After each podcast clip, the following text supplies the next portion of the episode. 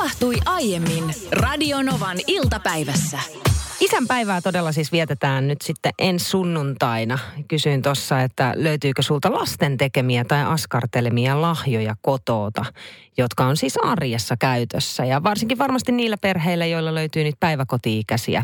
Ehkä myös peruskoulu ensimmäiset luokat tekee näitä erilaisia isänpäivän lahjoja. Nyt esimerkkinä ö, meillä on eteisen avainnaulakossa roikkuu tällainen niin isin soppailulista, jonka tytär on aikanaan tehnyt. Leikannut kanteen kuvia eri lehdestä ja koristellut sen ja otsikolla siinä on sitten isin soppailulista. Se on niin hieno, että me ei olla raskittu käyttää sitä millään lailla, kirjata sinne mitään kauppalistaa tai muuta. Että se on vaan siinä, siinä naulakossa roikkumassa. Ja sitten poika on tehnyt pannunalusen, on kaakelilaatasta tehty ja liimalla siihen sitten liimattu tällaisia pienempiä kaakeleita. Ja oikeasti tosi kätevä ja käytössä on lähestulkoon joka päivä.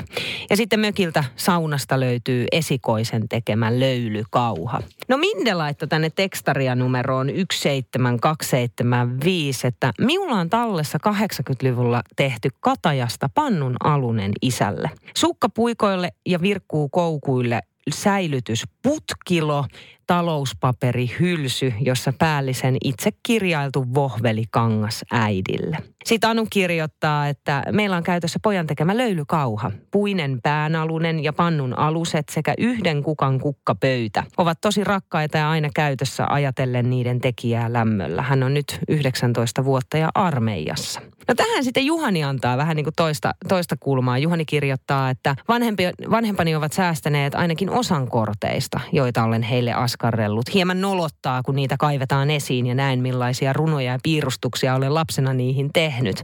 Mutta heille ne ovat tärkeitä. Miksi ihmeessä sua nolottaa?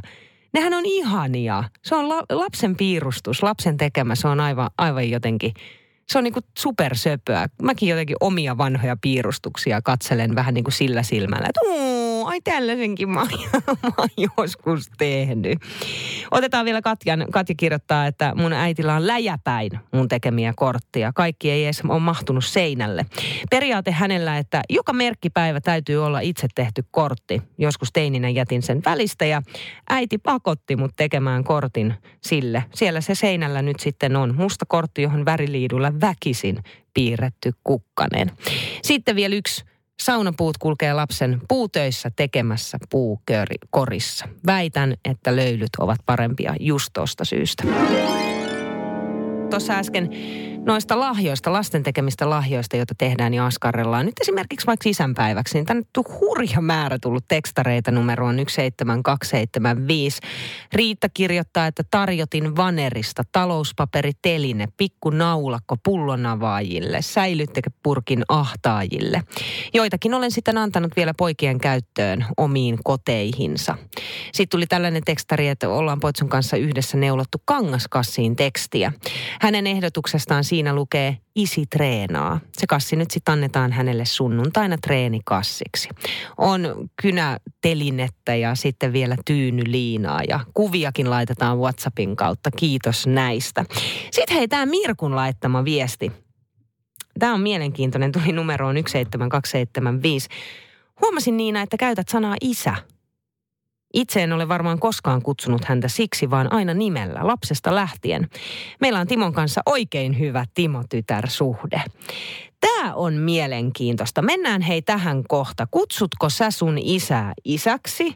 Onko se isi, onko se faija, onko se pappa vai, vai kenties sitten nimellä? Ja mistä se johtuu?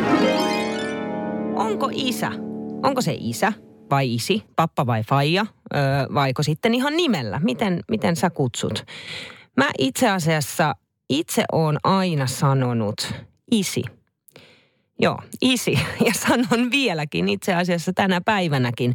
Tosin tästä mä kyllä kuulen kotona mieheltäni, koska isi on ehkä niin kuin jotenkin nössö aikuisen suuhun.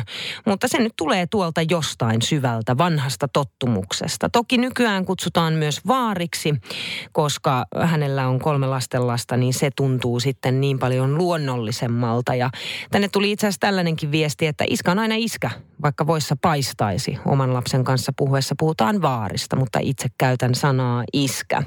Joo, no mutta toi isä ja iskä tuntuu sitten musta taas vieraalta. Sitä sanaa mä en osaa käyttää oman isini kohdalla, mutta sitten esimerkiksi mieheni Lore on meidän lapsille iskä. Ö, jotkuthan todella siis sanoo ainoastaan nimellä. Mm, mä tiedän paljonkin sellaisia henkilöitä, esimerkiksi ihan lähipiiristä mun serkut on kutsuneet aina omaa isäänsä nimellä. Seppo. Ja siis ihan lapsena myös. Ja mä muistan, että mä ihmettelin sitä itse lapsena, että miksi Seppo on aina Seppo eikä esimerkiksi isä tai isi.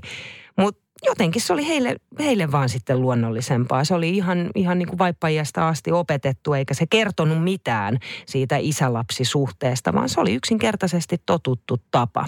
Siinä, missä itselläni isi on aina isi. Tai sitten äiti on mulle aina äiti. Ö, tosin äidin kohdalla se vaan on oltava noin. Mä oon kerran erehtynyt häntä sanomaan joskus aikoinaan. Mä olin kyllä itse asiassa silloin nu, niin kuin nuori aikuinen parikymppinen. Sanoin häntä vahingossa mutsiksi. Ja aivan siis niin järkyttävä ripitys tuli ja huuto tästä mutsisanasta, että sen jälkeen äiti on ollut aina äiti.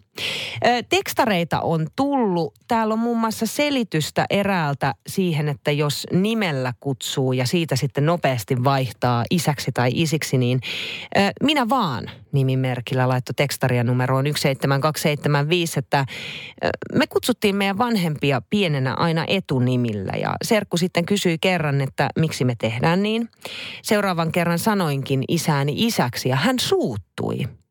En saanut mitään selitystä tälle, mutta pidin pääni ja kutsuin häntä sen jälkeen sitten isäksi. En tiedä mikä oli syynä, enkä sitten kysellytkään, kun kai siihen sitten joku hänen syvempi tunnejuttunsa oli, mutta tuntuihan se oudolta. No sitten nimimerkillä ei nimi ketään pahenna laittoi, että poika avioitui, sai liitosta niin sanotun bonuslapsen. Perheeseen sitten syntyi myös yhteinen lapsia, koska vaimo ja bonuslapsi kutsuivat poikaani nimellä ja tätä vaimoa samoaan tekee nuorempikin lapsi niin. Ja samalla sitten bonuslapsikin oppii kutsumaan äitiä nimellään. Mites nyt sitten sunnuntaina, kun isänpäivää vietetään, niin viet sä kakkukahvit sinne sänkyyn isälle vai isille vai papalle vai faijalle vai kutsutko sitten häntä nimellä? Jenni laittoi tekstaria numeroon 17275, että äiti on aina mulle äiti. Se on arvonimi. Samoin kuin iskä. En voisi kuvitellakaan sanovani kumpaakaan nimellä. Myös muiden kanssa puhuessa puhun aina iskästä ja äitistä. No sitten Make kirjoittaa, että minulle pappa on äidin isä ja ukki Fajan isä. Nyt mun meni aivot Eli pappa on äidin isä aivan ja ukki Fajan isä. Sitten Linda laittaa, että pahinta on se, että kun joku kutsuu puolisoaan isiksi, ihan kaveripiirissä kuulen nähtyä ja kuultua. Joo, se tuntuu munkin mielestä vähän vieraalta. Kyllähän toki niin kuin lasten, lapsille puhun aina isistä tai iskästä. Ö, menkää iskän luo tai isillä on teille asiaa tai isi on tehnyt ruuan, nyt tulkaa pöytään syömään tai muuta. Mutta sitten se, että jos ei lapsia ole lähettyvillä ja ihan vaan ollaan vaikka ystävien kasken viettämässä iltaa, niin en mä aviopuolisostani puhu iskänä tai isinä missään nimessä. No Janna kirjoittaa, että minä olen aina kutsunut isäni papaksi, koska tulen kaksikielisestä perheestä ja vanhempi, vanhempani ovat mamma ja pappa, vaikka isäni on suomenkielinen ja äitini ruotsinkielinen. Tämä on aiheuttanut välillä hämmennystä muissa. Sama perinne jatkuu nyt omassa perheessäni. Eli lapseni kutsuvat suomenkielistä isänsä papaksi. Radio Novan iltapäivä. Maanantaista torstaihin kello 14.18.